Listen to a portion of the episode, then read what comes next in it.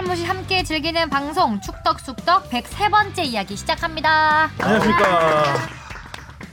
손흥민 선수가 코로나의 태클을 뚫고 다시 골맛을 봤습니다. 음. 토트넘은 프리미어리그 1위로 올라섰습니다. 아시아 챔피언스 리그가 재개됐죠. 네. 울산은 승리로 출발했지만 전북과 서울은 나란히 패했습니다. 또 K리그 2 정규리그 최종전에서는 경남이 드라마틱하게 3위에 오르면서 4위 대전과 준 플레이오프에서 만나게 됐습니다. 오늘의 축덕숙덕 헤드라인이었습니다. 와우. 안녕하세요. 주영민입니다. 안녕하세요. 주시은입니다. 안녕하세요. 박진영입니다. 안녕하세요. 하성룡입니다. 네, 지난주에도 이런저런 네. 축구 소식들이 많았습니다. 저희가 녹음이 끝나자마자 황희찬 선수의 코로나 확진 소식이 전해지면서 네. 어 굉장히 좀 공포감이 음. 그거 다음에 또 뭐 이제 손흥민 선수가 같이 있었는데 걸렸나 안 음. 걸렸나 뭐 그런 얘기도 많았고. 그 부분에 대해서 저는 참 그러니까 자꾸 그러니까 황희찬 선수가 걸린 거는 안타까운 일이고 더 이상 퍼지지 말아야 되는 건 당연한데 황희찬 선수가 걸렸는데 손흥민을 걱정한다는 게 저는 좀 굉장히 그랬어요. 그래서 네. 좀 기사를 쓸 때도 좀 순화를 시켜서 많이 쓰려고 했었는데 어, 다행히 뭐 선수 확진자는 더 이상 없는 것으로 해서 오늘 이제 곧 전 세기로 어, 한국에. 선수들이 한국으로 돌아오는데 아 정말 힘들었을 것 같습니다. 네. 거기서 거의 갇혀 있는 거잖아요. 거의 2주 넘게 갇혀 있는 그러니까요. 거잖아요. 방에만. 그 조현우 선수 인스타그램 보니까 무사히 그 방에서 바깥을 찍은 배경 사진에다가 무사히 한국으로 돌아갈 수 있기를 이렇게 남겨놨더라고요. 어. 얼마나 지루하겠어요. 그냥 그 창밖에 보이는 그 밖이 다일 거 아니에요. 그러니까. 오스트리아가 뭐 셧다운이 됐다고 하니까 밖에 나가지도 못하고 네. 굉장히 좀 어쨌든 힘든 원정 경기도 뛰지 못하고 음. 굉장히 선수들한테는 힘든 원정이었을 것 같습니다. 어, 아, 공지 하나 먼저 네. 드리겠습니다. 우리 주시은 아나운서의 일정이 더, 또 빡빡해지면서 저희 축덕수덕이 유탄을 맞고 말았습니다. 그래서 핫거리예요. 핫거. 네. 제일 바빠요. 저희가 이제 화요일에 녹음을 하다가 다음 주부터는 수요일에. 예, 녹음을 해서 목요일 날 나가게 되죠. 그러면 저희 방송이 아 그건 조금 더 협의를 해봐야 될 것 같은데 그래도 네. 수요일 웬만하면 밤이나 수요일 네. 밤이나 아, 최대한 목요일에 여러분들 나가는 것으로 일찍 만나뵐 수 있도록. 그래도 네, 주바페가 하겠습니다. 축덕수덕을 버리지 않고 일정을 조정해서라도 네. 하겠다는 의욕을 보여주셔서 감사합니다. 바꿔주셔서 감사합니다. 아, 평, 그러니까 일요일만 8시 뉴스를 하다가 이제 네. 토요일까지 하게 된 거죠. 네, 12월부터는 이제 음, 토요일에도 또 하나의 부캐가 성공을 한 거죠, 그러면. 네, 하프타임만 뜨다가 앵- 이제는 앵커 부캐가 성공을 하면서 된. 적응이 안 돼요. 음, 뉴스 보면 적응이 안 돼. 캐릭터가 많습니다. 그래서 이제 평일날 하루 더 쉬어야 되기 때문에 예, 주 52시간을 위해서. 그렇죠. 네. 다음 주부터는 수요일 날 녹음한다는 소식을 알려드리고 네. 자 댓글부터 출발을 하겠습니다. 스페셜 K님이 축덕숙덕 다단계였나요? 지난주에 이제 뽕 작가가 네. 구독하실 구독- 구독할 때마다 때. 네, 구독자분들이 한 분씩만 어, 구독하게 해주시면 확 늘 거라고 네. 해서 다단계 방식이죠 그게. 그렇죠. 한 천 명쯤이 모이면 새로운 문화가 형성될 수 있다고 해요.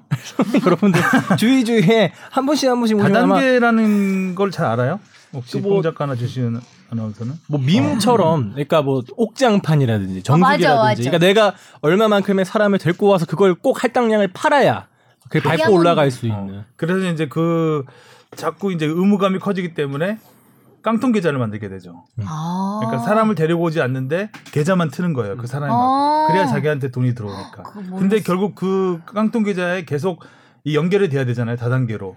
계속 그 깡통 계좌가 늘다 보면 또 빚더미에 앉게 되고 뭐. 그래서 이- 전기장판을 하나씩 사는데 자기가 그걸 사고 깡통 계좌를 만드는 거죠. 음. 그러다 보면 이제 나중에 빚더미에 앉게 되는 한때 사회 문제가 좀 됐었습니다. 90년대. 요새도 꽤 많아요. 특히 젊은 20대 여성분들 사이로 그 아, 화장품 그래요? 다단계가 특히 많아요. 아, 그래서 그래? 인스타그램에 갑자기 막 뭐 물광 피부라든지 약간 부담스러운 사진 올리는 친구가 한두 명씩 생기는데 음. 그게 다수 막 알아보면은 예, 그런 게 많더라고요. 어. 음. 저희 대학교 때 굉장히 다단계가 유행이었었거든요. 몰랐어요. 대학생들이 많이 해가지고 이렇게 이야기하다 보니까 다단계로 음. 산으로 가네요. 근데 저희는 다단계는 아니고요. 어, 저희 깡통 계좌로 한 단계씩 네, 많이 사랑해달라는 이야기였습니다. 예, 댓글부터 보겠습니다. 네, 어디든지 님이 코로나 확진으로 위축됐을 팀 상황을 고려하면 저는 다소 만족할 만한 결과라고 생각합니다.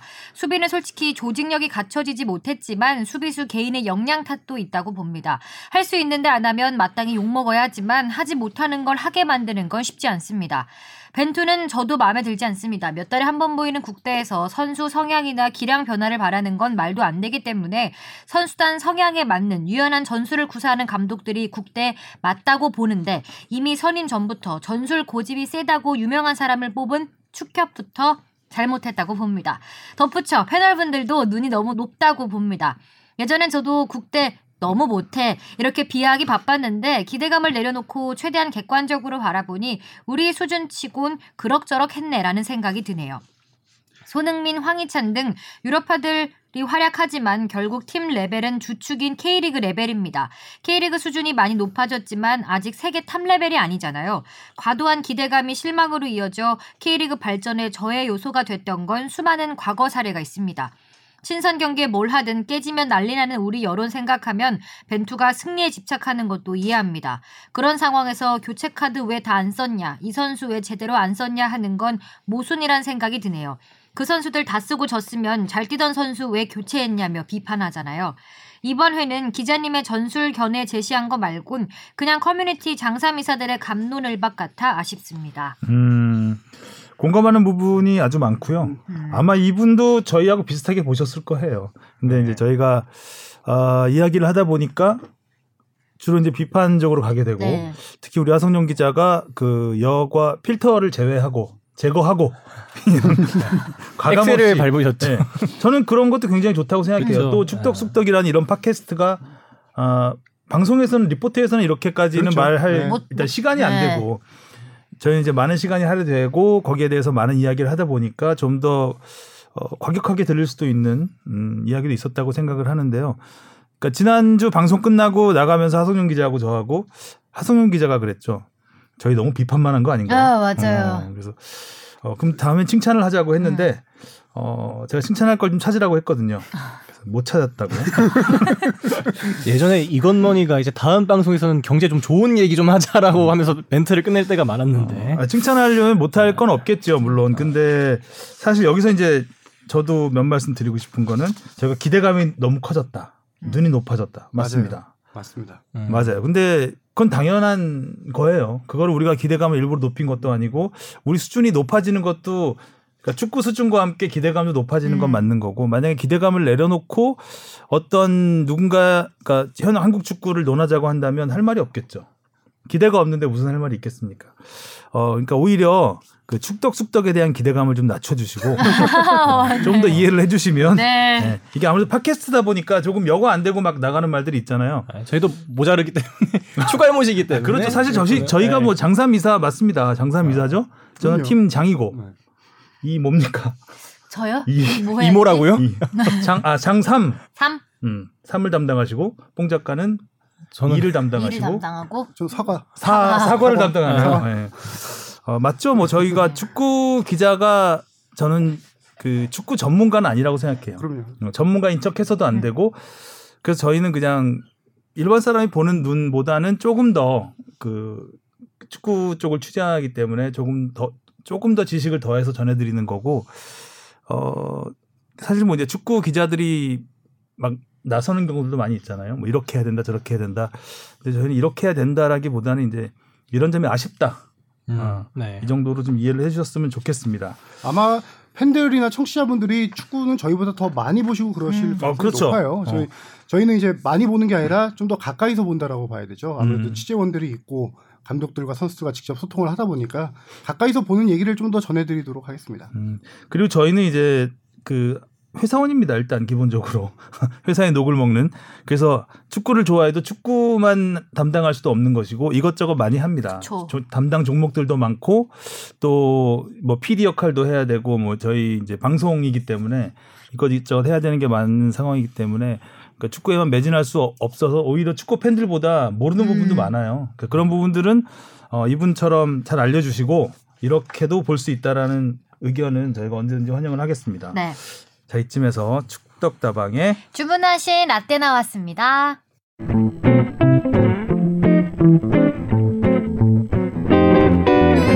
한 수 아래의 몰디브전에서 한 골도 넣지 못했던 쿠엘류 감독. 오만과 베트남 패배에 이은 치욕의 경기를 치른 뒤 결국 스스로 물러나는 수순을 밟고 있습니다. 대한축구협회는 오늘 기술위원회를 열고 슈틸리케 감독을 경질하기로 했습니다. 지난 2014년 9월 지휘봉을 잡은 슈틸리케 감독은 한때 가틸리케로 불리며 승승장구했지만 지난해부터 시작된 월드컵 최종 예선에서 연이은 졸전으로 불명예 퇴진하게 됐습니다.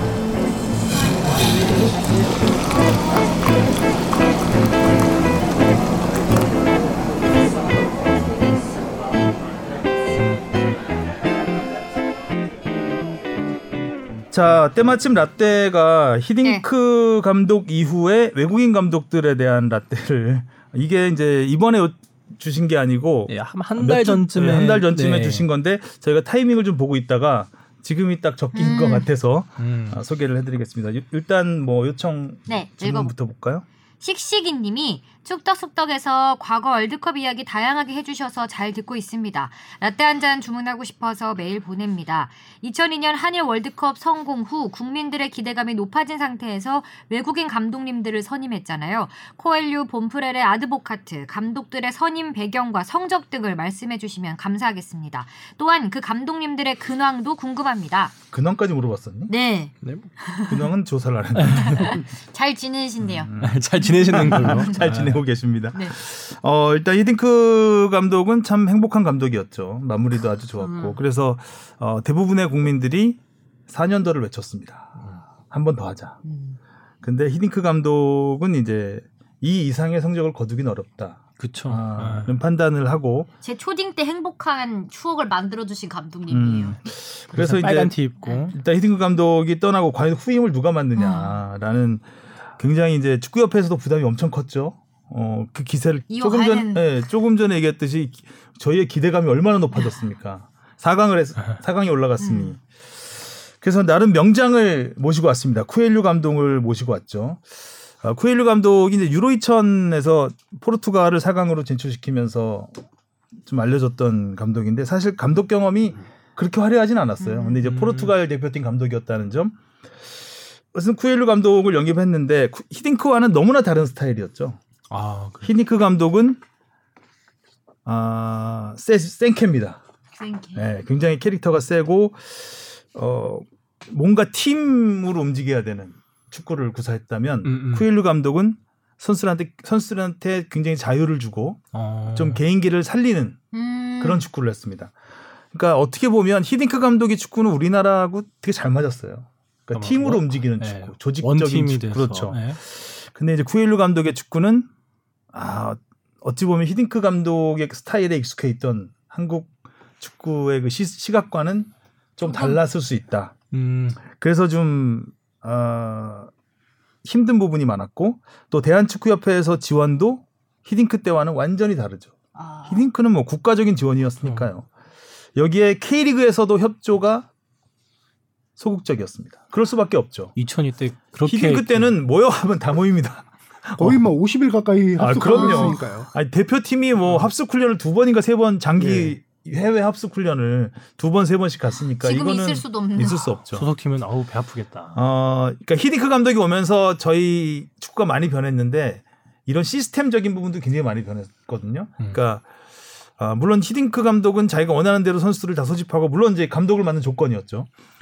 어, 했는데 이제 그 어떤 평가전을 가지면서 그런 선수단을 운영하는 노하우 이런 거는 선진적으로 굉장히 많이 변해 있는 상태였고 근데 쿠엘류 감독은 들어와서 선수단을 장악하기보다는 그런 선진 시스템에 맞게 자유를 주면서 음. 어, 뭔가 선수들의 기량을 살려보려는 노력을 많이 했었죠. 음. 어, 결과는 좋지 않았습니다.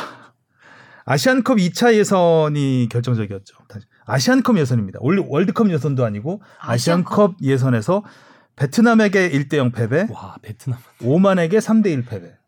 오만이 오만 쇼크. 쇼크라고 했었죠. 네, 네. 오만 음. 쇼크. 오만이 당시 피파 랭킹 한 100, 100이 넘었어요. 102위, 3위. 가뿐하게 넘겨야 되는 상대였는데. 음.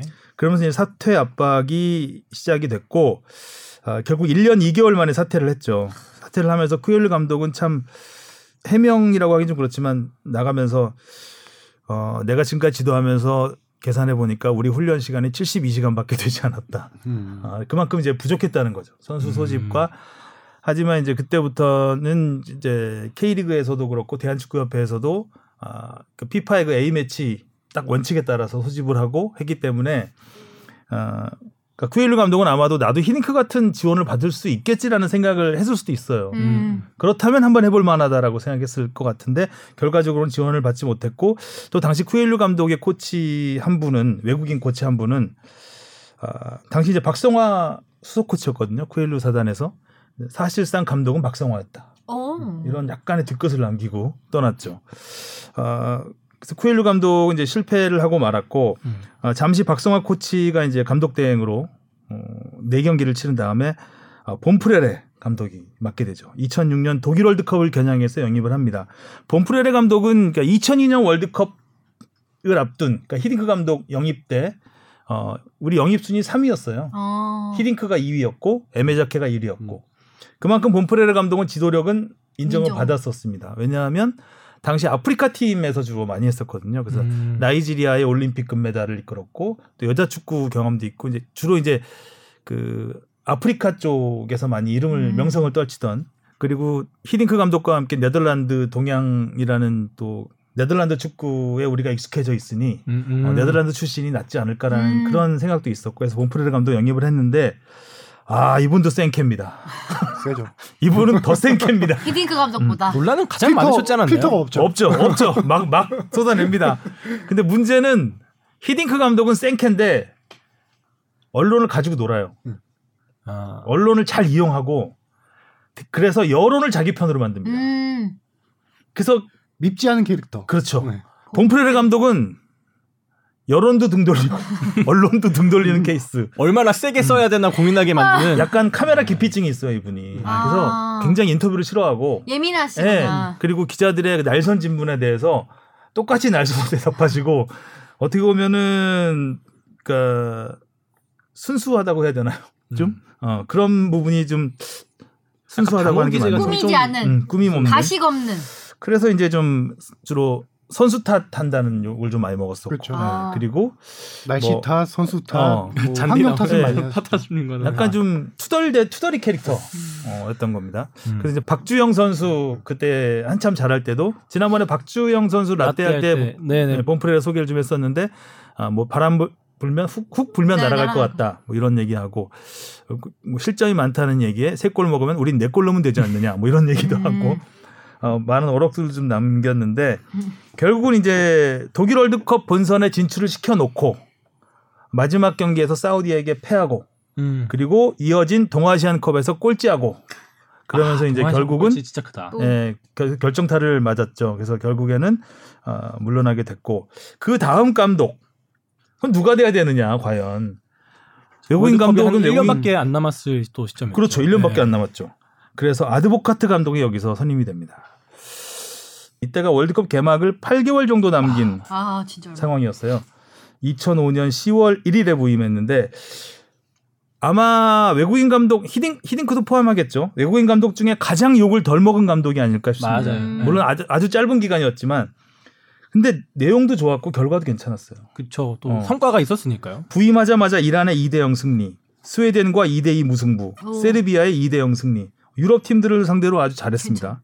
음, 어 이때 제가 아드보카트가 인터뷰를 할때내 명장 소리를 듣는다 오자마자 음, 음. 근데 명장이라는 소리를 듣는 것에 대해서 어떻게 생각하느냐라고 물어봤더니 명장이란 약간의 실력과 약간의 용기와 약간의 운이 있어야 된다라는 음. 명언을 했죠. 저는 그 말이 아직도 기억에 남아요. 그래서 좀 하여튼 멋지게 계속 그 큰 오히려 비난이라기보다는 기대감을 더 부풀려 놨었죠. 어, 아드보카트 감독이 이제 대부분 유럽하고 아프리카를 상대로 우리가 평가전을 했었는데 승률 50%를 기록했습니다. 오. 월드컵을 포함해서 그러니까 굉장히 훌륭한 성적을 낸 거죠. 네. 그리고 월드컵 최초의 원정 승리를 했고 하지만 16강을 올려놓지는 못했죠. 그래서 이제 1차전 토고전에 대한 그 마지막 우리가 프리킥 상황에서 돌, 봉 돌려가지고 많이 뭇매를 맞았잖아요. 한 골을 더 넣었어야 된다 저기서 아, 아 토고전에서 이제 네. 좀더 몰아붙였어야 된다. 몰아붙였어야 되는데 음. 마지막에 우리는 그 1대 0 승리에 한 골차 승리에 너무 공, 만족했다. 공 돌리고 아, 1대 0이었나 2대 1? 2대 1 2대 1 이었던 것 아, 같아요. 토고전이죠. 네. 네. 그래서 한 골차 승리에 만족해서 한 골이라도 더 넣어줘야 되는데 넣어 줄 땐 넣어 줬어야 되는데 맞아. 그거를 이제 못했다고 마지막에 조금 비난을 받긴 했죠. 어쨌든 아- 아드보카트 감독은 깔끔하게 독일 월드컵을 끝내고 아, 물러났고요. 웃으며 안녕이었죠. 그 다음에 이제 아드보카트호에서 코치를 맡았던 핀베어백 음, 음. 감독이 이제 코- 감독을 맡게 됩니다. 당시에 이제 아드보카트 감독 때 베어백 코치가 하면서 그때 홍명보 감독도 아마 지도자 뭐 그 정식 코치는 아니고 이런 식으로 해서 같이 음. 들어왔을 거예요. 그래서 음. 그리고 아드보카트 감독은 조금 운이 좋다라고도 할 수 있는 게 한국을 잘하는 베어백 코치와 홍명보 코치가 같이 그렇죠. 팀에 있으면서. 조력을 많이 해줬었죠. 음. 그러니까 역시 운이 좀 따라줘야지 음. 되는 거죠. 어, 너무 생캐로만 나가면 안 되죠. 음, 후유증이 따릅니다. 자, 핀베어백 감독은 참 한국을 위해서 많이 헌신을 하고 한국 그렇죠. 축구 발전에 참 기여를 했지만 타이밍이 좋지 않아요. 그러니까 월드컵 일단 월드컵이 끝난 다음에 대표팀을 맡으면은 세대 교체가 일어납니다. 음. 그렇기 때문에 굉장히 어려운 시기가 돼요. 팀을 새로 만들어야 되는 세대 교체를 이루면서 어, 지난주에 얘기했던 조광래 감독도 좀 그런 케이스였고 베어백 감독도 마찬가지였죠. 당시 이제 그 박지성 이영표 선수가 이제 유럽에서 뛰면서 굉장히 혹사 논란도 좀 있고 이렇기 때문에 막 부상도 좀 있고 해서 제대로 기용하기 힘든 상황이었습니다. 이런 상황에서 2007년 아시안컵에서는 또 음주 파문으로 우리가 네. 아, 음. 어려움을 겪었고요. 어, 성적이 계속 저조했습니다. 어, 17경기를 했는데 대표팀 맡아서 승률이 35.3% 음. 좋지 않았죠. 그래도 이제 한국 축구에 히딩크가 실패한 포백을 심으려고 끝까지 노력해서 어느 정도 포백의 기틀을 다졌다라는 음. 평가는 받고 있습니다. 아, 핀베어백 감독이 이제 물러난 다음에 허정무 감독이 이제 남아공 월드컵에서 16강에 오르게 됐고 그 다음부터는 이제 한국 감독 조광래 감독 최강희 감독 음. 물론 최강희 감독은 코미디죠 사실 어찌 보면 그렇죠. 최강희 감독 선임 과정은 정말 코미디예요. 소방수로 안 하겠다고 하는 음. 사람을 기어이 억지로 축구협회에서 억지로 해놨으니 이 팀이 성적이 제대로 나기가 쉽지 않겠죠. 베어백 감독 얘기를 좀 더 해보고 싶은데 일단은 베어백 감독은 한국 선수들도 그렇고 당시 이제 코치들도 그렇고 되게 높게 평가해요 생각보다. 음, 우리가 맞아요. 편- 많은 팬들이 아는 것보다 일단 뭐 전술적인 것도 그렇고 어떤 훈련법 이런 것들이 되게 이 자신만의 철학이 있어서 그 음. 훈련법을 많이 서- 한국인들이 배웠 한국 선수들이 배웠다고 하고요. 홍명보 전부랑 상당히 인연이 깊어요. 2002년 때부터 해서 계속 같이 코치도 코치 하고 시절. 음. 또 베어백 감독이 했을 때 홍명보 지금 전무가 아마 수석 코치를 했었을 거예요. 음. 그래서 되게 정이 많은 스타일이래요.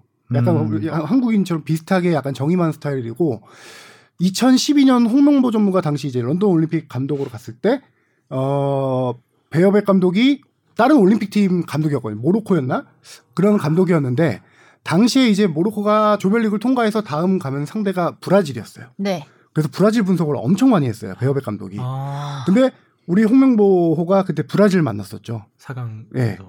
거기서 브라질 전술 분석한 자료를 엄청 홍명보 감독에게 많이 줬더라고요. 아. 그런 이제 미화 이런 얘기도 있고 한데 정이 많으셨네 근데. 베어백 감독은 고인이 되셨죠. 그렇죠. 예, 음. 암으로. 지난해 암으로 고인 되셨죠. 안타깝습니다. 네. 아무튼 뭐 한국 축구와는 굉장히 오랫동안 인연을 네. 이어왔었고 어찌 보면 히딩크의 그늘에 가려서 많이 그렇죠. 음. 그 저평가된 부분도 있습니다.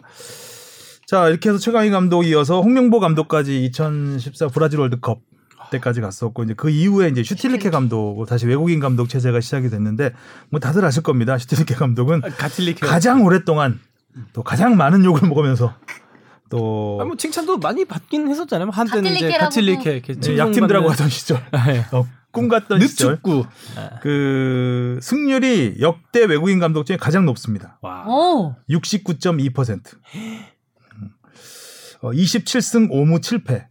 근데 이 7패가 대부분 이제 뒤에 몰려 있죠. 네, 그렇죠. 뒤에. 아, 이렇게 중동 팀에 몰아서. 많이 몰려 있고 음, 그래서 이제 어쨌든 뭐 슈틸리케 감독이 뭐 실패하면서 신태용 감독이 독일 월드컵 마무리를 하고 이제 벤투 감 벤투 체제로 지금 시작이 됐는데 어 그러니까 처음에 딱 월드컵을 겨냥해서 선임이 돼서 그 월드컵까지 마친 감독은 지금까지 이제 히딩크 감독과 아드보카트 감독 딱 두 명이죠. 음. 근데 벤투 감독도 물론 카타르 월드컵까지는 간다고 생각을 해야 됩니다. 네. 저는 중간에 바꾸는 거 원치 않아요. 저도. 저도. 예. 아, 이렇게 4년을 길게 아예 쭉 음. 가는 감독이 없었던 것 같아요. 히딩 감독도 뭐 4년, 그렇죠. 2년, 1년 6개월 정도 했잖아요. 아드보카트 그렇죠. 한 2년 정도 했는데 네, 올림픽 월드컵 전에 온 거고 슈틸리케야말로 4년 프로젝트라고 해서 이제 월드컵까지 처음이죠. 가자라고 어. 했던 첫 케이스였는데 음. 중도 경질됐던 거고 저는 슈틸리케 감독하면은 기억나는 게 연말에 항상 그렇게 축구협회 행사에 잘 참여했어요. 외국인 감독들은 보통 연말에 다 자기 본국으로 돌아가서 아. 연말에 휴가를 진짜 보내거든요. 단 한 해도 안 쉬고 연탄을 날랐잖아요.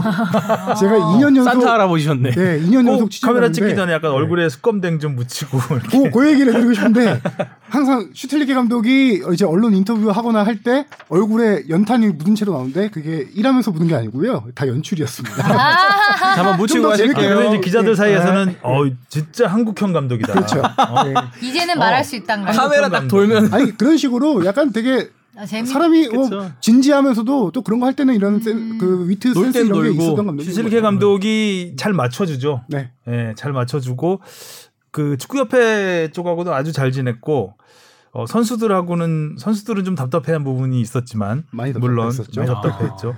기자들도 많이 답답했습니다. 제가 그 체코 예전에 그 오스트리아하고 체코 원정 간 적이 있어요. 슈틸리케 감독이 네. 이제 하향 그때 정점 찍고 내려가기 시작한 스페인한테 스페인이죠. 6대 0으로 6대 깨졌을 0. 때 네. 6대 1이었나요? 6대 1 예. 0이었던 것. 그때 스페인한테 참패를 당했을 때 그, 그 원정이었는데 그 전까지는 슈틸리케 가틸리케였잖아요. 음. 그렇죠. 완전. 거의 정점 찍을 때 갔었는데 그때 스페인에게 참패를 당한 다음에 이제 쓴소리를 많이 했죠.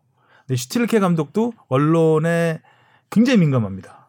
음. 예, 기사를 다 본다고 알려져 있는데 통역을 통해서 그래서 그- 그 훈련이 없는 날인데 기자들을 불러요. 호텔로 선수단 숙소로 그래서 그런 경우는 거의 없거든요. 음. 감독들이 기자들하고 얘기 안 하려 그러지 기자들을 음. 쉬는 날 부르는 경우는 없는데 가서 와 이제 오늘 아이템도 없는데 인터뷰하면 어, 이걸로 오늘 리포트하면 되겠다 생각하고 갔는데 어, 카메라는 카메라를 다 찍긴 찍었죠.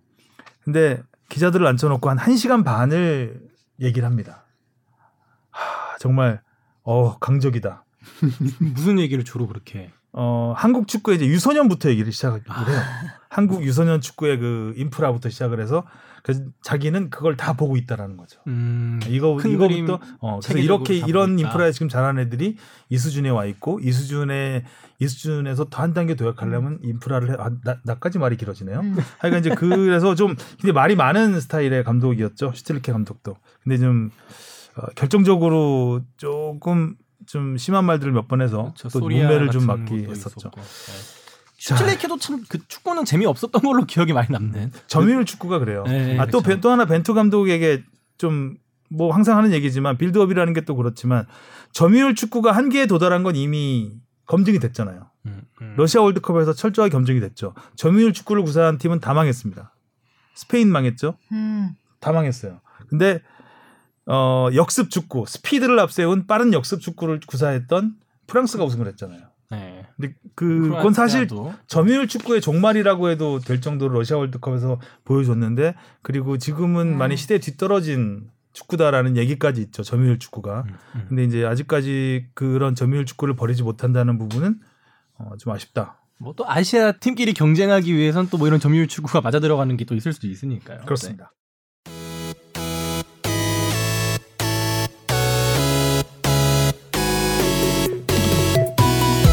여러분은 지금 축덕 속덕을 듣고 계십니다. 잊지 말고 하트 꾹. 자, 무엇이든 물어보세요. 앙으로 가겠습니다. 구찌님이 안녕하세요. 오랜만에 메일 남겨봅니다. K리그 최초 4연패, 최다 우승, 구단 최초 더블을 직관한 구찌라고 합니다. 에헴. 에헴. 작년 19년 12월 1일 강원전에도 직관 가서 생각지도 못한 우승을 경험했어요. 1년도 안 되는 기간 동안 6번 정도 직관 간 것 같은데 우승을 3번이나 봐서 기분이 너무 좋은 구찌입니다. 우선 기자님들과 주시은 아나운서님 다소 늦은 감이 있지만 100회 축하드립니다. 매주 듣곤 있었는데 제가 네이버 오디오 클립으로 듣는지라 여기에 댓글 남겨도 읽어주시나요? 아, 네, 물론이죠. 아무튼 K리그를 사랑하게 된 사람으로서 또 이렇게 궁금한 점이 있어서 메일 보내봅니다. 첫 번째 질문이에요. 원정팀들은 보통 전날에 오나요? 당일에 오나요? 만약 전날에 온다면 숙소는 호텔에 잡나요? 아니면 따로 지정된 숙소가 있나요? 훈련은 또 어떻게 하는지 궁금합니다. 대부분 전날에 많이 오는 편입니다. 어, 예외인 경우가 이제 수도권 워낙 가까운 근거리 같은 경우는 당일날 가는 경우도 있는데 그거는 이제 주로 감독의 성향에 따라 달라져요. 음. 근데 요새 트렌드는 웬만하면 가까운 거리도 전날에 가서 호텔에서 하루 묵고 가는 걸로 하는데 일단 어 전날에 가는 이유는 간단하게 말씀드리면은 버스 이동 시간이 길어지면 안 됩니다. 각 구단들이 생각하는 버스 경기 당일 버스 이동 시간은 maximum이 40분이라고 해요. 아, 왜냐하면 아. 40분이 넘게 버스에 앉아 있으면 선수들 근육이 굳어요. 음. 그러니까 딱 버스 한두 시간 타면 호텔에서 경기장 가는 그 시간 정도만 그 시간 maximum이 거네요. 40분이라는 음. 거죠. 당일날. 그래서 경기장에서 40분 거리에 있는 호텔을 음. 주로 잡고요. 어, 뭐 호텔도 원정팀이 그냥 알아서 워낙 시즌을 많이 치렀으니까 거의 가는 호텔 매, 매번 가고요. 음. 어, 근거리 팀이라도 호텔에서 자는 이유는 어떤 선수들의 집중력을 좀 더 높이는 차원이 음. 하나 있고요. 높이기 위한 방법이고 하나는 선수들의 사기적인 측면도 있습니다. 아, 선수들이 음. 예, 호텔에서 선수들이 요구를 한대요. 우리 경기 전날은 조금 이렇게 좋은 데서 예, 좀 있고 싶다. 좋은 데서 올라갈 좋은 수밖에 데서. 아니라 경기에만 사기 캐릭터. 주변 그게 아니라 예. 주변에 다 아무것도 신경 안 쓰고 축구에만 아. 신경 쓸 수 있는 환경을 원한다 이런 좋은. 데서 묵고 아니 좋은 데서? 먹으면 사기가 올라갈 수 있지. 않을까요? 아니 내가 야놀자야 너무 뭐야. 선수들은 아니 이런 스위치로 생각하는 오면서? 내가 있으면은 어유 나를 이렇게 밀어주는구나 믿어주는구나 하면서. 어딜 밀어줘? 아 뭐야? 사과하세요. 망상에 망상에 빠졌습니다. 아, 그리고 여기 질문 중에 마지막 하나 뭐 훈련은 어떻게 하나요라고 하는데 보통 이제 경기 전날 오전 훈련을 하고 오후에 출발을 해요. 음. 그리고 경기 당일 날은 훈련을 거의 안 훈련을 아예 안 하죠 팀들이요. 경기 당일 날은.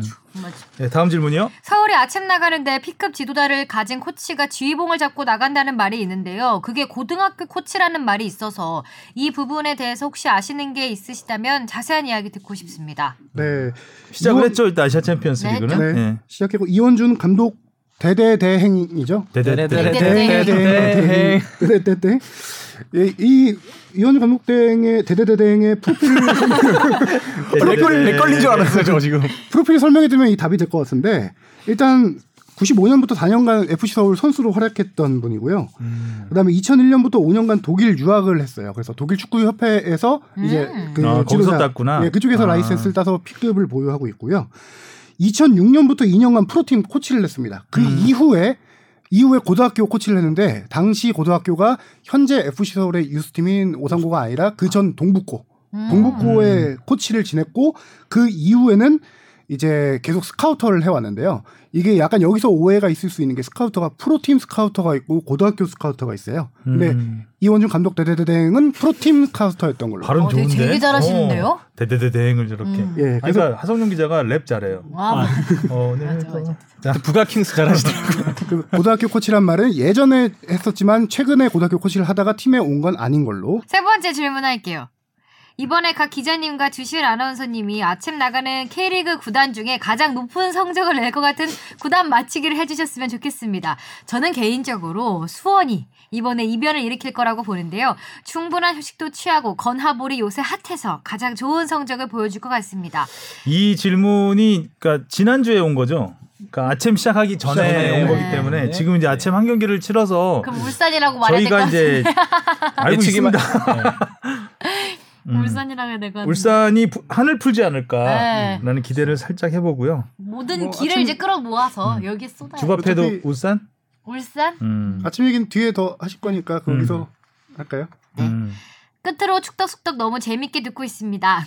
주신 아나운서님 뉴스의 꽃 팔뉴스 들어가신 걸 축하드려요. 항상 응원하겠습니다. 네, 이제 어, 주말 토요일 뉴스에 꽃이랑 꽂히라고 네 감사합니다. 꽂아 주셨습니다. 감사합니다. 12월은 주말 내내 뉴스의 꽃은 만나요. 뉴스의 꽃은 스포츠 뉴스 아닌가요? 음, 자, 다음 질문 하나 더 있죠? 네 이경섭 씨가 축덕숙덕 애청자입니다. 대한축구협회에서 12월 7일부터 진행하는 P급 지도자 강습회에 관해 문의합니다. 우리나라에서 열리는 P급 지도자 강습회에 외국인 수강생도 참여하고 있습니다. 2017년과 2018년에도 각각 한 명씩 총 두 명의 외국인 수강생이 있었는데요. 올해는 코로나19임에도 외국인 수강생의 참여가 있을까요? 아울러 강습이 한국어로 진행될 텐데 외국인 수강생은 동시 통역사를 통해서 학습하나요? 주시은 아나운서님 목 아프시겠지만 최근 들어 메일 주소 안내가 줄어든 것 같습니다. 네, 메일은요 fb골뱅이 sbs.co.kr로 보내주시면 됩니다. 오늘 질문 두 개가 지난 주에 왔던 질문이에요. 네. 그러니까 그 지난 한 주 동안은 질문이 없었다는 거죠. 이제 이정찬 원팀 리더십 보유자님이 뜨실 때가 됐습니다. 정규리그도 다 끝나고 이제 축구도 네. 뜸해지기 때문에 네. 저희가 이제 질문 코너가 좀 썰렁해질 시즌이 왔잖아요. 맞아요. 네. 제주도 이제 일부 여기저기 올랐으니까. 접속하셔서. 다양한 질문들 다단계. 네. 질문 다단계. 네. 아시는 분 있으면 뭐 같이 네. 근데 이경섭 님도 대단하신 게 2017년, 18년도 외국인 수강생 이름까지 이렇게 적어주는 네. 거 보면은 야, 정말 얼마나 많이 서치를 하실까라는 생각도 들고 무섭습니다. 아니면 정말 축구계 관계자신가라는 생각도 음. 들고요. 답변 말씀드릴게요. 그 일단은 외국인 티오가 있는데요. 올해는 코로나 때문에 외국인의 입국이 좀 불- 힘들어지기 때문에 음. 올해 티오는 이제 외국인 티오 없이 뭐 전원 다 국내 한국인으로 하게 되고요. 음. 그 외국인 수강생이 있을 때 수업을 어, 통역을 어떻게 하냐라고 하는데 외국인이 수업을 합니다. 아, 아, 아, 외국인이. 예. 그 P급 그 주강사라고 해요. 주강사가 16, 17년도엔 리차드 베이큰이 했었고 18년도, 19년도에는 마이크 밀러. 모두 외국인이어서 외국인들한테는 오히려 통역이 필요 없었고 아, 그 오히려 한국 한국인들에게 통역이 필요했던 부분이죠. 그러니까요. 이거는 이제 네. 축구협회에서 하는 통역을 따로 해서 음. 수업에 붙여줬던 부분이고요. 아. 반대로 아 참고로 올해 같은 경우는 외국인 강사도 있고 한국인 강사도 있습니다. 김남표라고 수석, 수석 강사가 있거든요. 그렇게 있는데 만약에 한국인이 가르치는데 외국인이 있다. 그럴 경우 통역을 그거는 그 외국인이 직접 섭외를 해야 됩니다. 아, 사비로 이렇게 모셔서 아, 사비로 통역을 어. 데려오면은 그 수업은 같이 듣게 해준다고 합니다. 아. 외국인 수강생들은 왜 굳이 한국에서 수업을 듣는 거예요? 다른 이게? 그러게요. 시기 맞추기가 힘들어요. 아 이게- 그 시기에 그렇죠. 자기하고 자기 비는 시기가 맞아야 되는구나. 그렇죠. 아. 그렇게 찾아가는 거죠. 우리 그래서 축덕 날짜 옮기는 거하고 똑같구나. 네, 주시은 이게 가능한 날짜로 옮기는 것처럼 우리처럼 쫓겨 다닐 수밖에 없는. 그래서 국내 지도자들도 국내에서 안 받고 해외 가서 받는 경우도 꽤 있는 게 이런 스케줄 맞추기가 힘든 부분이 많이 있어요. 음, 네. 알겠습니다. 아주 디테일한 질문이었고 디테일한 답변이었습니다. 감사합니다. 자 이슈 포커스. 어 우리 뽕 작가가 제목을 영어도 썼어. 한번 어. 읽어줘요. 아니 저는 영어 못해서 코로나는 negative, 최고 공격수는 positive. 아, 아주 근거가 어, 확실하죠. 아주 initiative한데요. 예. 어. 좀 얼터너티브한 그런 없을까요? 하면서 어, 힘좀 코로나는 음성이고 최고 공격수로는 양성이다. 좋습니다. 토트넘이 2대 0으로 맨시티를 깼는데 네. 손흥민 선수가 5분 5분 만에, 만에. 음, 어, 선제골 결승골을 넣었습니다. 토트넘이 리그 1위에 오른 게 보니까 2014년 8월 이후 처음이고요. 그리고 9경기 이상 치렀을 때 리그 1위에 오른 게 1985년 12월 이후 처음이래요. 그 35년 만에. 토트넘이 1위를 네. 약간 이런 느낌. 원래 원래는 토트넘이 사실 1위를. 예, 워낙 토트넘 자체가 이 중상위권이라는 네. 팀의 인식이 강했어서 그러니까요. 예. 얼마 전에 토트넘이- 사우스햄튼이 잠깐 1위 했었잖아요. 음. 그때 사우스햄튼에서 트- 트위터에다가 한참 트럼프가 그 재검표하자고 해서 네. recount 하고 이제 stop counting 뭐 이렇게 썼었는데 이제 그 카운트 그만하자고 사우스햄튼이 아. 트위터에 올려 그만하자고. 어, 1위에서 그만하자 이런 얘기가 있었는데 이번 시즌 끝 어, 토트넘은 기세로 보면 꽤 갈 것 같습니다. 아니 무리뉴. 감독이 경기 끝나고 나서 1위 소감 묻을 때 어차피 하루짜리 1위다. 어. 근데 못 올라왔잖아요. 그 레스터가. 다음날 레스터 시티가 1위 할 거다라고 해서 음, 하루를 뭐 무슨 무슨 뭐라고 했죠? 천사처럼 즐기겠다라고 했나? 아 맞아요. 그런 네, 그런 식으로. 표현했는데 1위를 음. 유지했죠.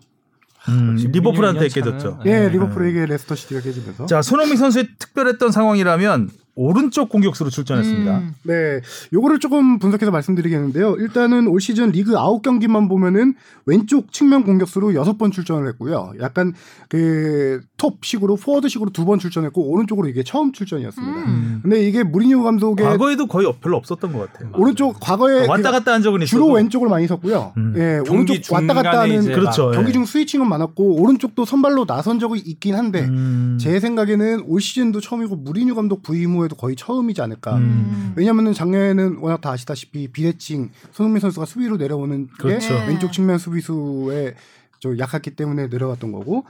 그래서 왜 오른쪽을 뒀을까 이거를 좀 보면요. 어, 맨시티의 양쪽 풀백 선수들의 성향을 좀 봐야 됩니다. 음. 맨시티의 왼쪽 풀백은 칸셀로라는 선수고요. 오른쪽은 워커인데 두 선수의 특징이 둘 선수 다 오버래핑은 좀 많이 한 스타일이에요. 카이로커는 옛날에 토트넘 엄청 네, 빨랐죠. 있- 있던 아, 선수였죠. 네. 근데 카이로커는 약간 어 수비 측면 수비수지만 센터백도 소화할 수 있는 스타일이에요. 음. 그러니까 수비가 할 때 측면에서 가운데로 좀 집중된 스타일이고 칸셀로는 오른발잡인데 왼쪽 측면 수비수예요. 이 선수는 그리고 즐겨 하는 게 아, 플레이 스타일이 약간 수비형 미드필더가 비슷해요. 음. 워커가 약간 뒤로 내려가서 수비한다면은 칸셀로는 약간 좀 앞으로 전진하면서 하는 스타일이에요. 음. 그 뒷공간을 그. 소비 그 뒷공간 나는 걸 노려라라고 해서 워커보다는 칸셀로의 뒷공간을 노리는 게 낫겠다. 그게 무리뉴의 판단으로 오른쪽에 둔 것 같고 오. 제 생각에는 적중했죠. 예 그리고 어 한 가지 또 뭐냐면은 손흥민 선수가 A 매치를 다 치르고 와서 체력적으로 너무 힘들어하던 시기였을 거예요. 음. 반대로 손흥민 선수가 쓰던 왼쪽에 섰던 선수는 베르베인 선수 네덜란드 대표팀에 이번에 제 생각 제가 알기로는 뽑혔는데 부상으로 못 뛰었나 음. 하여튼 A 매치를 안 뛰었어요. 그리고 부상에 A 매치 기간 동안 부상해서 회복을 해서 체력적으로 아주 좀 더- 제, 어, 좀 더 나은 상황이었어요. 맨시티의 오른쪽 중앙에 three middle이 있는데 삼middle이 있는데 거기서 오른쪽에 선수가 누군지 아- 아시나요? 가장 에이스 데브라이너거든요. 데브라이너. 아, 그 선수의 활동량, 활동 반경을 막으려면은 체력이 그래. 떨어진 손흥민보단 베르베인이 낫겠다. 그 음. 판단으로 그쪽 포지션에 두지 않았을까. 오. 그렇게 좀 신의 한. 수였죠. 뭐. 네, 딱 그렇죠. 오 무리뉴. 무리뉴 오, 좀 아는데 자 이 경기 내용을 보면 전체적인 스탯을 좀 보면 뽕 작가는 어디서 이 스탯을 가져왔는지 모르겠는데 제가 이제 BBC 걸로 예를 들어보겠습니다. 볼 점유율은 토트넘이 34%에 불과했습니다. 참고로 뽕 작가는 26%라고 썼습니다. 아, 저 네이버에서 포왔습니다. 아, 네이버에서요. 아, 다음이었나? 아, 슈팅 수가 뽕 작가는 11대 2라고 했는데 BBC에서는 어, 정통 언론 BBC에서는 22대 4. 뭐 얼추 많이 차이 난? 걸로. 엄청난 두 배 차이가 났잖아요. 곱하기 2잖아요. 이거 지난주 거 안 지운 거 아니에요?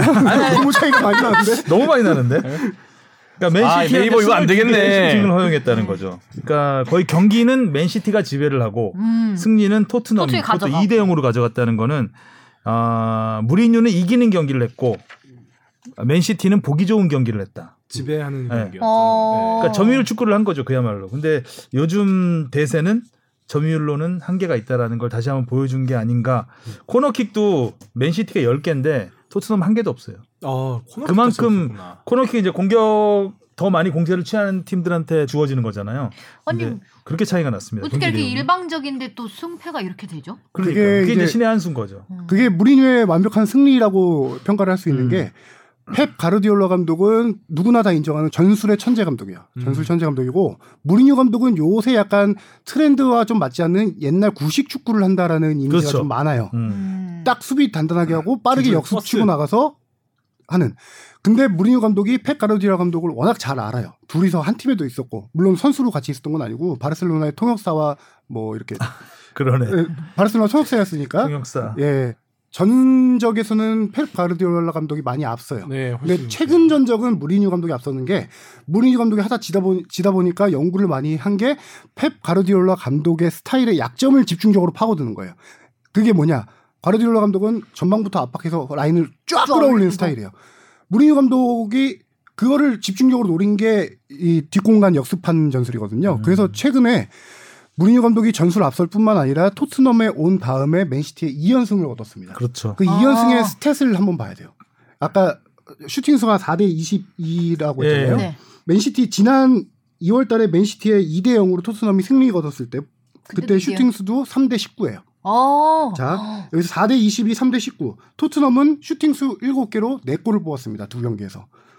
반면 맨시티는 두 경기에서 슈팅을 41개 날리고도 한 골도, 한 골도 못 뽑았던 넣었어. 아주 효율적인 축구를 음. 미르뉴가 펩을 상대로 이렇게 했다는 거죠. 그러니까 과르디올라 감독은 결국 그 맨시티라는 팀을 분석해서 잘 만드는 거고 그렇죠. 그 무리뉴 감독은 상대 팀을 팀을. 잘 분석해서 대응을 한 거고 이 차이 딱 이기기 위한 네, 걸 그렇죠. 만들었네요. 딱 그런 전술 대 전술을 나- 놓고 봐도 손흥민 선수의 선제골이 진짜 고마운 게 그렇다 보니까 계속해서 이제 맨시티는 라인을 계속 끌어올리게 되더라고요. 음. 그래서 결국에는 더 뒷공강이 벌어지면서 이제 그 로세서 두또 번째 골도 사실 토트넘 저 손흥민 선수한테 줘도 충분히 그렇죠. 공간이 나오는 네. 골이었잖아요. 케인의 선택이었죠. 양쪽 네. 다 공간이 벌어져 있는 상태였고. 똑같이 가는데 손흥민한테 더 붙을 거라고 생각을 했던 음, 것 같아요. 음. 실제로 또 뭐. 수비 두 명이 그쪽으로 또 가는 것 음. 같기도 했고 역- 또 고맙게도 케인. 에데르송이 무리하게 좀 나와주면서 음. 예. 그리고 팩 감독이 경기 끝나고 나서 토트넘이 이런 식으로 나올 줄 알았고 손흥민 뒷공간 팔 줄 알았는데 그거에 또 당했다라고 그렇죠. 얘기했잖아요. 알면서 당했다고 알면서 얘기했죠. 당했다라고 하는 게 바보.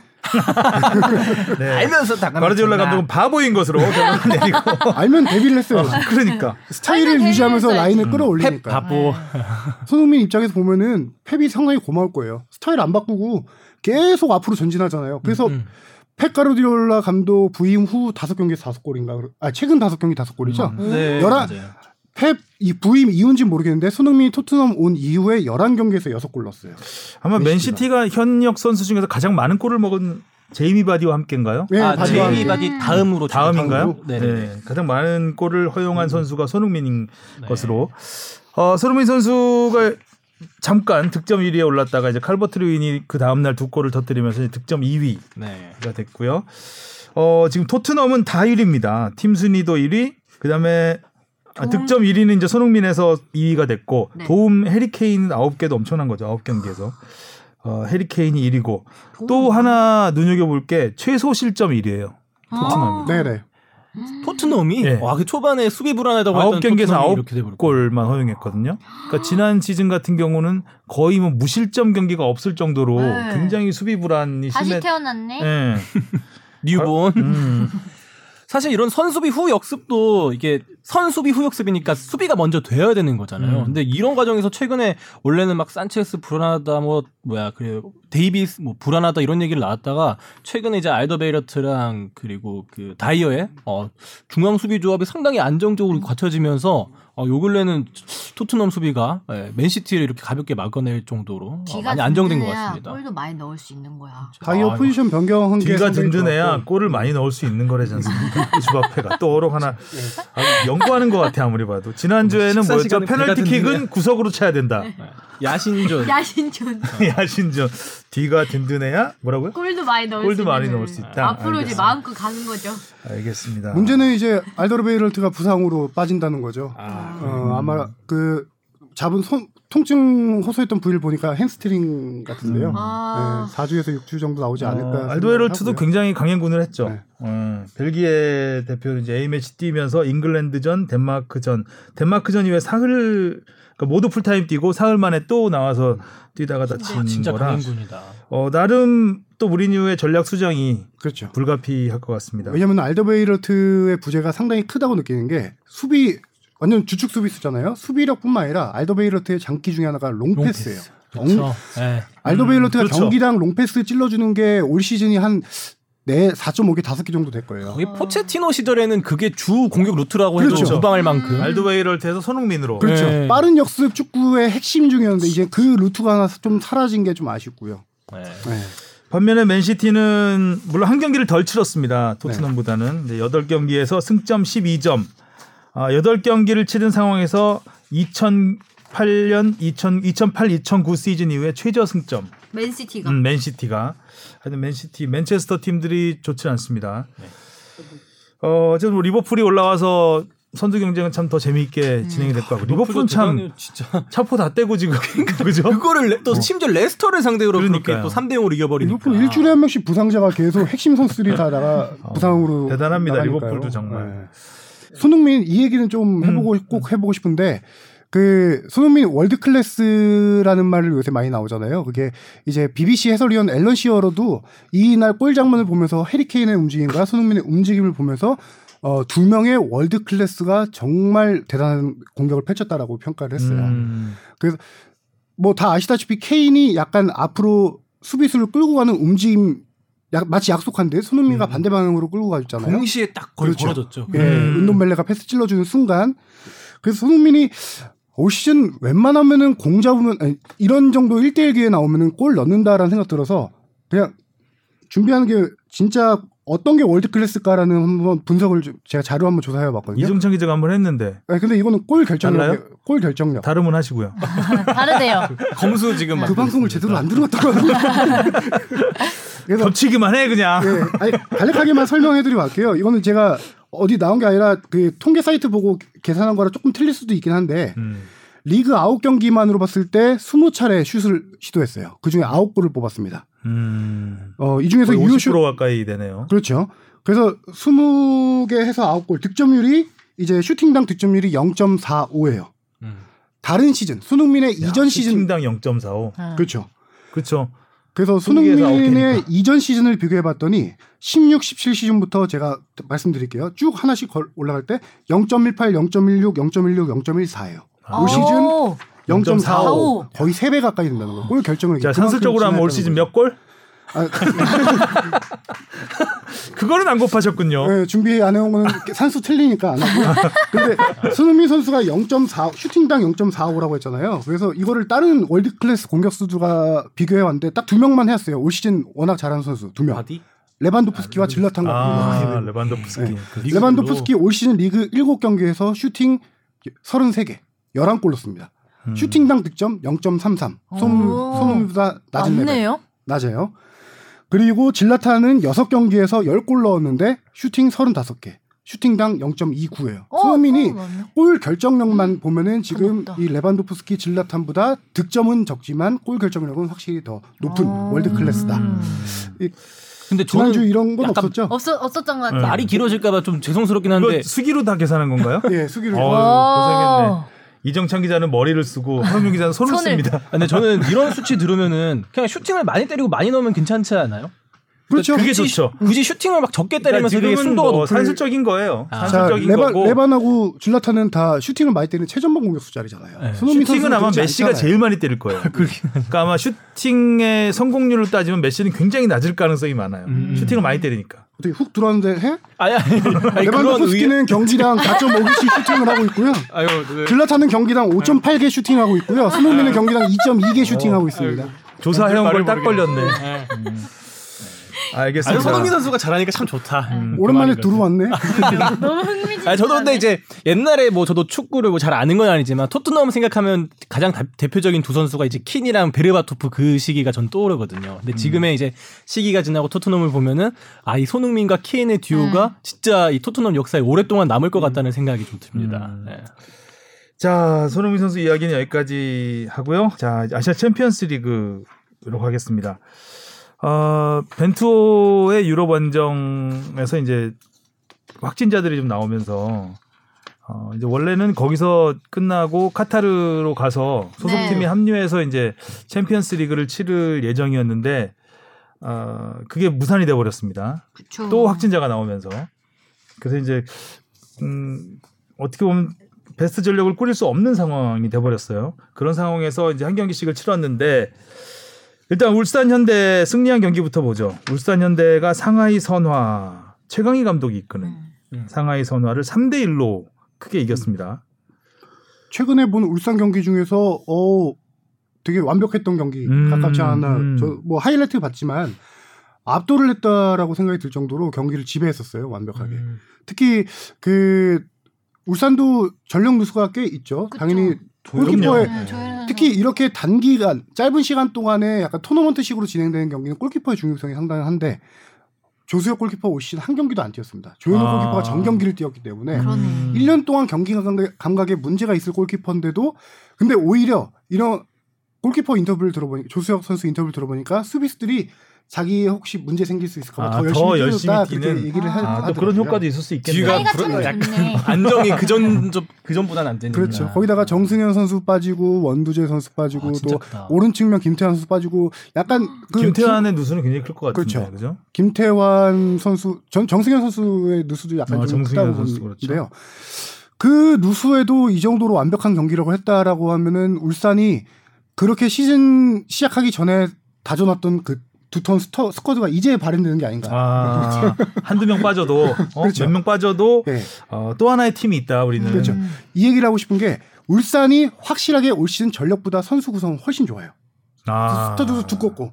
음, 근데 어그 운이 전북에게 좀 갔다라고 하는 게 코로나로 인해서 아시아 챔피언스 리그를 시즌 중에 병행하지 않았습니다. 아. 그렇기 때문에 squad가 두꺼운 울산은 약간 전력을 이런 말 하기 그렇지만 낭비를 하게 된 거고 음. 전북은 아침까지 갔다 원정 갔다 오고 하면은 우승 경쟁 힘들었을 거예요 상당히. 아. 그 치르지 않은 게 상당히 커서 이번에 더블을 달성하고 정말. 있었죠. 그리고 이제 중간에 구스타브하고 바로 보강하고. 그렇죠 보강하고 음. 근데 전북은 지금 손준호 이주용 선수가 빠진 여파가 상당히 큰데 아, 울산은 그옆 이렇게 더 많은 선수들이 빠지고도 이 스쿼드로 이걸 메울 수 있다는 게 지금 아. 힘이 이제 발휘되고 있지 않나. 김동훈 감독의 전술에는 뭐 어떤 칭찬할 만한 게 없을까요? 어 전술 선수들을 칭찬하고 싶은데요. 윤- 윤빛가람 선수가 정말 그 첫 번째 골도 그렇고 두 번째 골은 두 번째 골이 전술로 얘기할 수 있겠네요. 아, 두 번째 골뭐 개인기라고 얘기할 수 있는데 그 트라이앵글 세- 서로 패스 주고받는 골 있잖아요. 윤빛가람 선수. 많이 아, 예, 예. 당연히 김도훈 선 김도훈 감독이 지시해서 연습했겠죠. 음. 예, 그 골은 김도훈 감독 입장에서는 좀 그런 부분에서 많이 아쉬웠을 수 있겠네요. 그 나름 스쿼드를 탄탄하게 짜놓고 이제 두 대를 플랜 A, B 이렇게 병행해가면서 그렇죠. 이렇게. 그렇죠. 원래 그 계기였던 거죠. 아, 그래서 전북전에서는 다른 스쿼드로 나갔던 건가요? 그건 아닐 것 같고 예.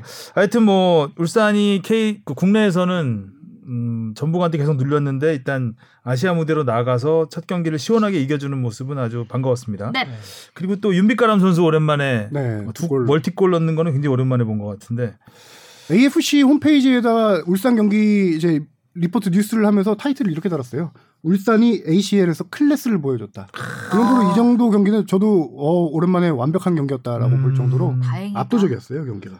사실 이청용 선수의 복귀가 또 되게 좋았던 것 같아요. 지난 이제 K리그 막바지에 이청용 선수가 음. 부상을 당했는데 그때는 좀 제가 보면서 아 이렇게 뭔가 공격 특히 패스 나가는 줄기에 윤활유를 해줄 사람이 좀 없다는 느낌을 받았거든요. 근데 이번 경기에서는 확실히 이청용 선수가 오니까 이 팀 플레이에 뭐 중립 기어가 들어간 것처럼 확실히 조금 더물 그렇죠. 흘러 들어가지 맞아 떨어져지는 그런 느낌을 많이 받았어요. 마지 떨어져? 아, 농담이고요. 잠을 못자 잤더니. 그리고 반면에 또 울산 경기를 얘기했으면 전북 경기로 바로 가보죠. 좀 아쉬운 패배였습니다. 이상하게 전북이 진짜 더 이런 그 벤투에 갔던 누수가 확실히 더 느껴졌던 것 같아요. 음. 그 누수뿐만 MVP가 아니라 빠졌잖아요. 그렇죠. 네, 그렇죠. MVP 빠지고 지금 양쪽 측면이 문제예요. 최철순 선수는 원래 오른쪽에 쓰는 선수인데 저기 왼쪽 측면에 김진우 선수 이적한 뒤 이주용 선수가 가끔 좀 폼이 떨어질 때 왼쪽으로 오잖아요.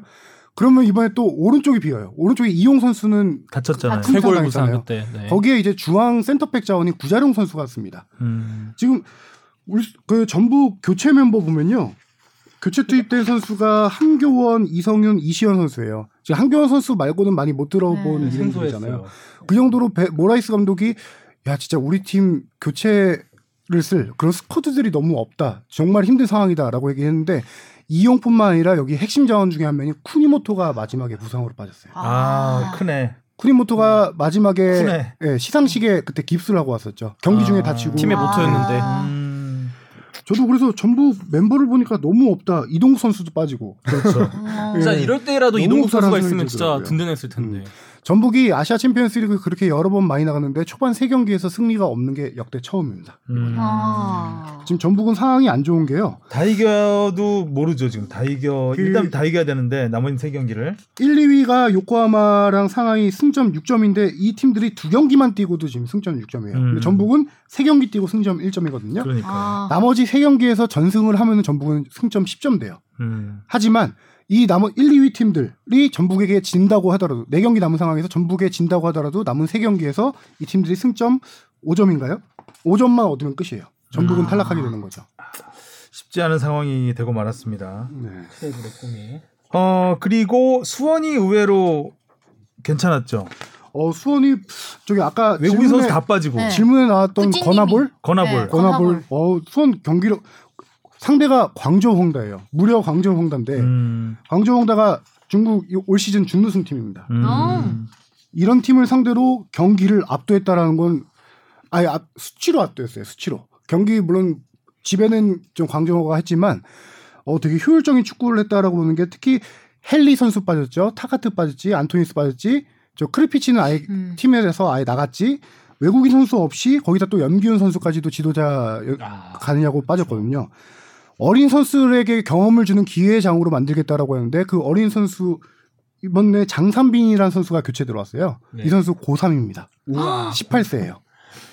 장삼이사 아니고 장삼빈. 장상빈 선수인데 음. K리그 역사상 최초로 고등학생 신분으로 아시아 챔피언스 리그를 어, 누린 밟은 선수인데 선수. 들어가자마자 태클로 해서 공 뺏고 뭐 슈팅 득점 기회도 한번 가질 뻔하고 어, 활약 음. 괜찮았어요. 음. 저렇게 음. 어린 선수 쓴다라고 했는데 이 팀이 되게 제가 볼 때 역동적으로 바뀌었더라고요. 아. 음. 예, 그 건아볼.